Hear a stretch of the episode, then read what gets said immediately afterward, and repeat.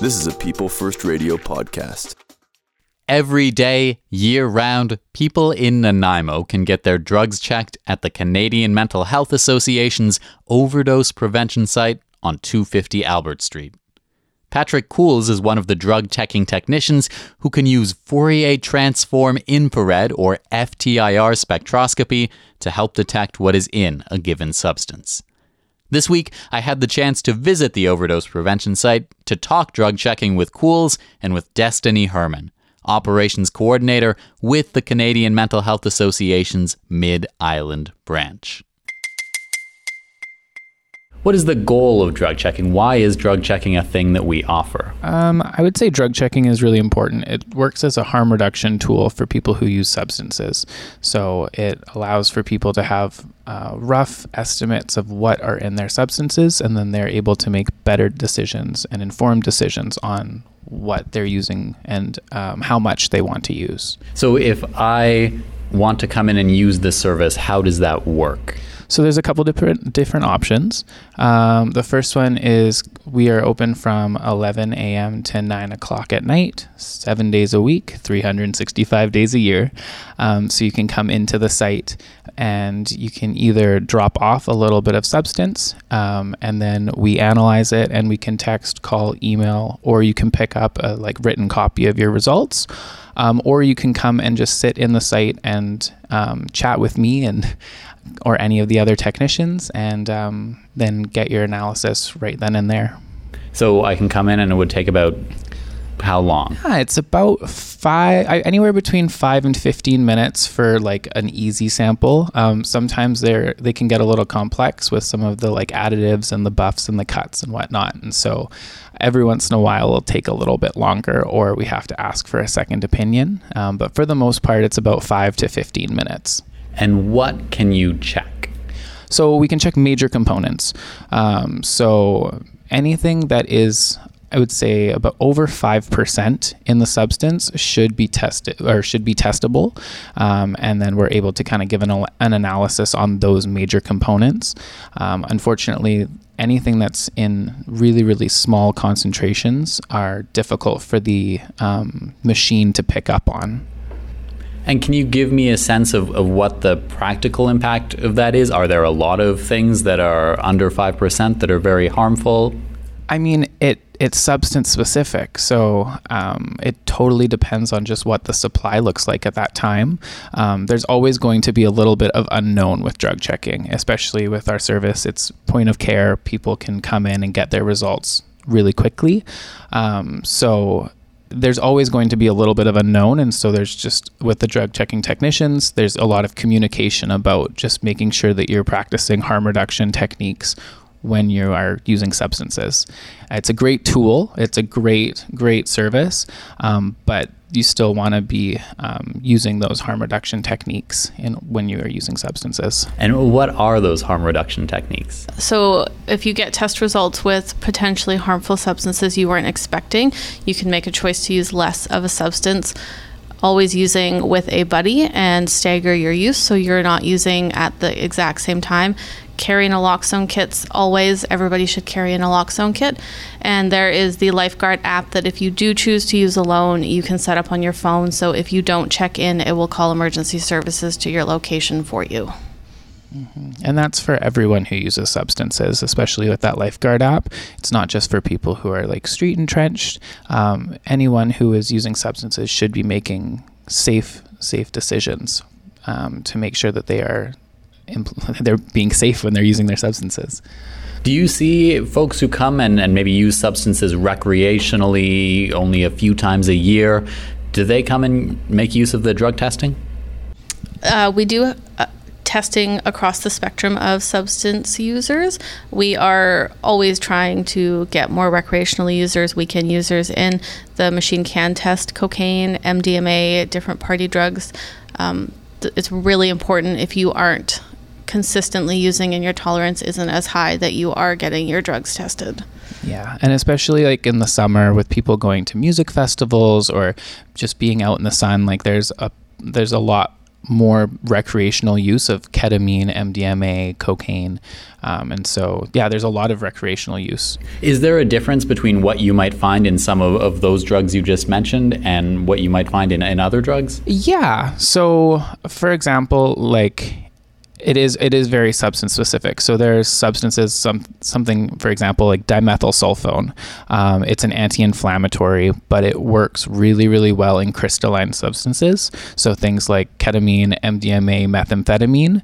Um, it it has crystal crystallizing principles that make it so it's easier to um, buff out those kind of substances, whereas um, something like cocaine um, might have something more like benzocaine, which is a local anesthetic, or phenacetin, which is another um, anti-inflammatory kind of um, like fever.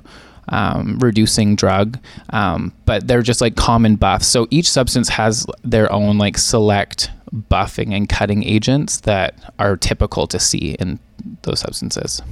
And you can walk through people who who use the service what each of those might do what the impact of it is going to be and what what that information might suggest is in your best interest to do. Absolutely. Yeah a lot of the buffs and cuts um, aren't dangerous per se.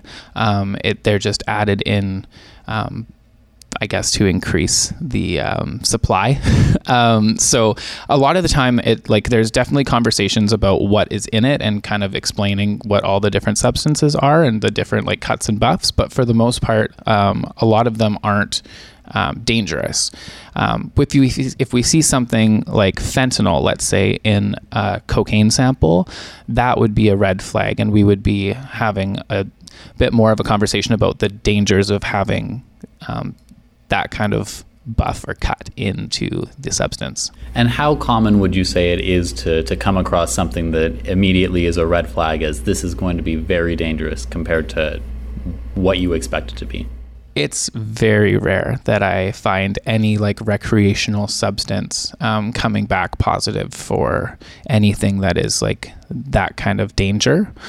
Um, like it's very rare that we ever see fentanyl in the cocaine sample, but it does happen. It does happen, and it's important to get your stuff tested to make sure that you don't have any dangerous compounds in your substances. And you said it's very rare that you might see a, something like that in the recreational kind of sample or substance. What about other substances? Um, well, I mean, fentanyl is the substance of choice for a lot of people. Um, it started out as heroin and then slowly transi- transitioned into fentanyl.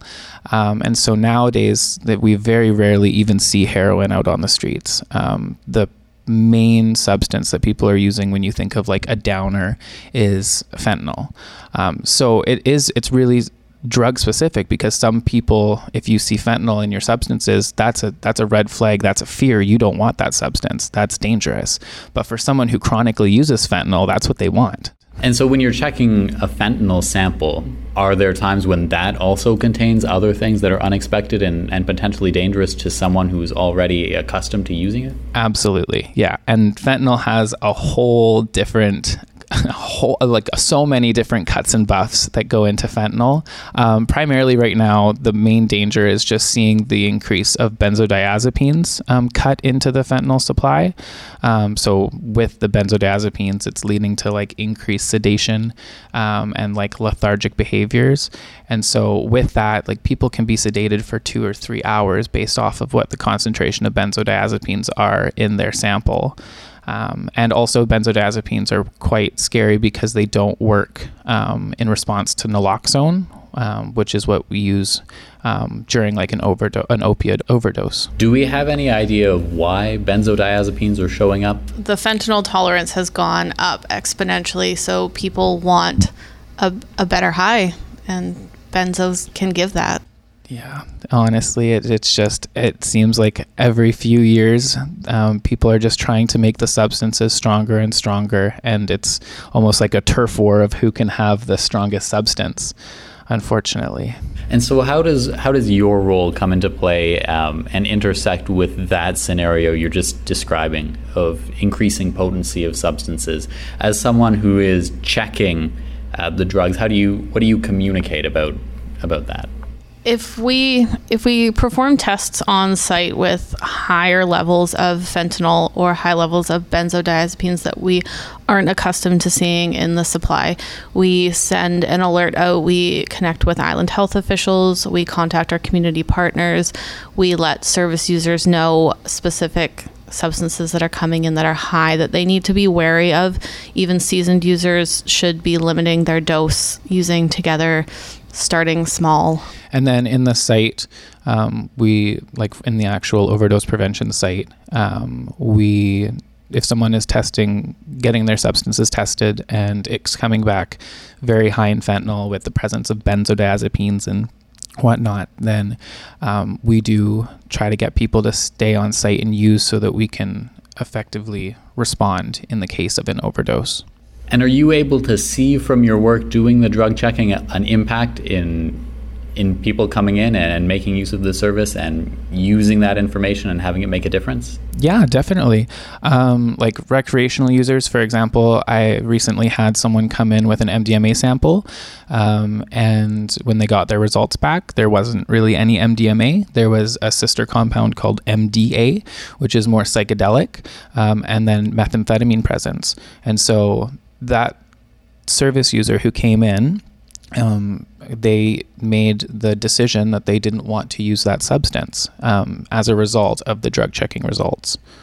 And so, when it comes to drug checking, are there things you think people who might not be involved in this world at all, or, or know anyone who is involved, need to know about it? I think the main thing is that there is a perceived misconception of who uses substances.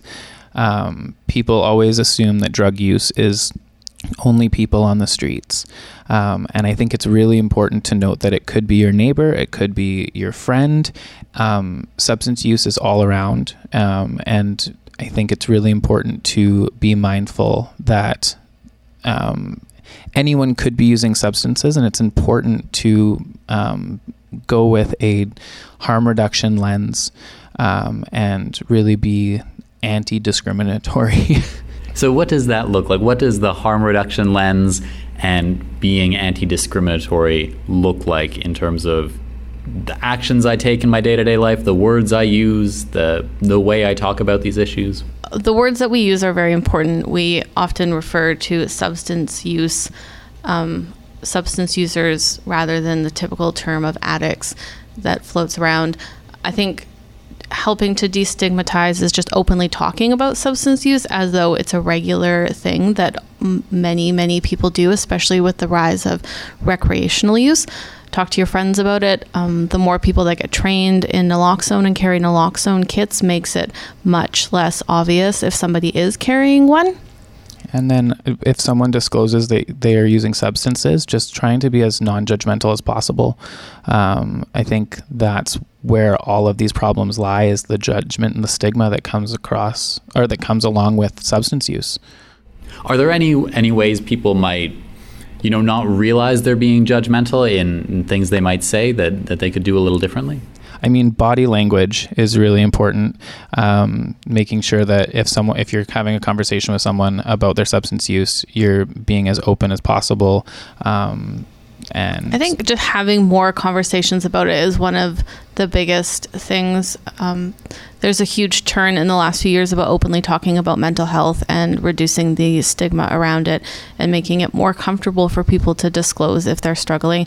And I think the same thing needs to happen with substance use for people to feel more comfortable reaching out for help, using the services that are provided, and not using alone. Earlier, you were talking about benzodiazepines. You mentioned that they can be naloxone resistant. Can you give me an idea of, of the scale of that that you're perceiving right now in terms of of of how often that is coming up? Yeah. So, for example, like in a response to an overdose, naloxone is used to take the opiate off of the opiate receptor in, in your brain. Um, and it replaces it with the naloxone and makes it so um, the respiratory depression or um, the overdose effects basically are subdued. With benzodiazepines, they work on a whole different receptor. So um, the naloxone does not pull the benzodiazepine off of their receptor. And so it leads to like prolonged sedation and lethargy. Um, and honestly, right now, we're seeing benzodiazepines in almost all of the down or fentanyl samples that come in. Um, the scale that it's it, uh, even six months ago, we were seeing in maybe half of the samples, and now it's just seeming like every single sample has benzodiazepines in it right now, which is tricky because then that also leads to dependency. Um, so people are no longer just dependent on fentanyl; they're also now dependent on the benzodiazepines in the drug supply. And is that sort of the same cycle you you described earlier, where years and years ago it might have been heroin that led to fentanyl that has now led to benzodiazepines? Yeah, yeah. So it, it it's it's just an onward trajectory. and do we have? Is there any kind of, of hope for a way to anything that is like the equivalent to naloxone for benzos? Um, in the hospitals, there are um, like antidotes for benzodiazepine overdose, um, but it's not something that just can be regularly used by anyone on the street in like a kit the way that naloxone is. Um, naloxone is a really a really useful tool because there is no um, damaging effects if you overuse it. Um, for example, like if I got naloxone right now into my body, it would not be painful. There would be no side effects. So it's a lot more it's a lot easier for like the a regular person to just be able to administer naloxone compared to um, it's called flumazenil is what the antidote for benzodiazepines and those have to that has to be administered by an actual like physician or nurse. Is there any sense of of what's going to happen next or where this is going, either in terms of um, drug checking's ability to keep up with the changing supply, or just how that supply might evolve and what what we should do because of that? I think our goal is just to continue giving people the best results that we can um, and to just provide a harm reduction um, approach where people can have an idea of what is in their substances. At the end of the day, people are going to use the substances regardless of drug checking. We just are a, an asset and a tool that allows for people to know what they are putting into their bodies. If someone's listening to this right now, they're maybe interested, they maybe want to learn more, learn about how they could use this service, maybe they're concerned about stigma or anything along those lines, what would you say? The service is completely anonymous and we operate as a safe space. So everyone can feel comfortable coming to the site. If people don't want to spend time here, they can drop their samples off and head out immediately and receive their results later people have questions, they're more than welcome to reach out to Patrick or myself anytime. We're happy to talk about the service.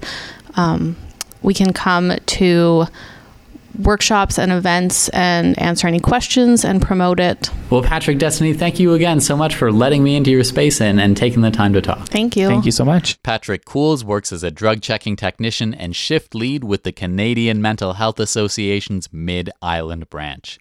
Destiny Herman is the branch's operations coordinator. We were discussing drug checking in Nanaimo. The service is available every day from 11 to 8:30 at the overdose prevention site on the corner of Albert and Dunsmuir Streets.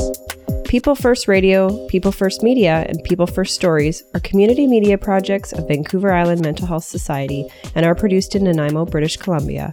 The opinions expressed do not necessarily represent the views of Vancouver Island Mental Health Society or its broadcast, podcast, and social media partners.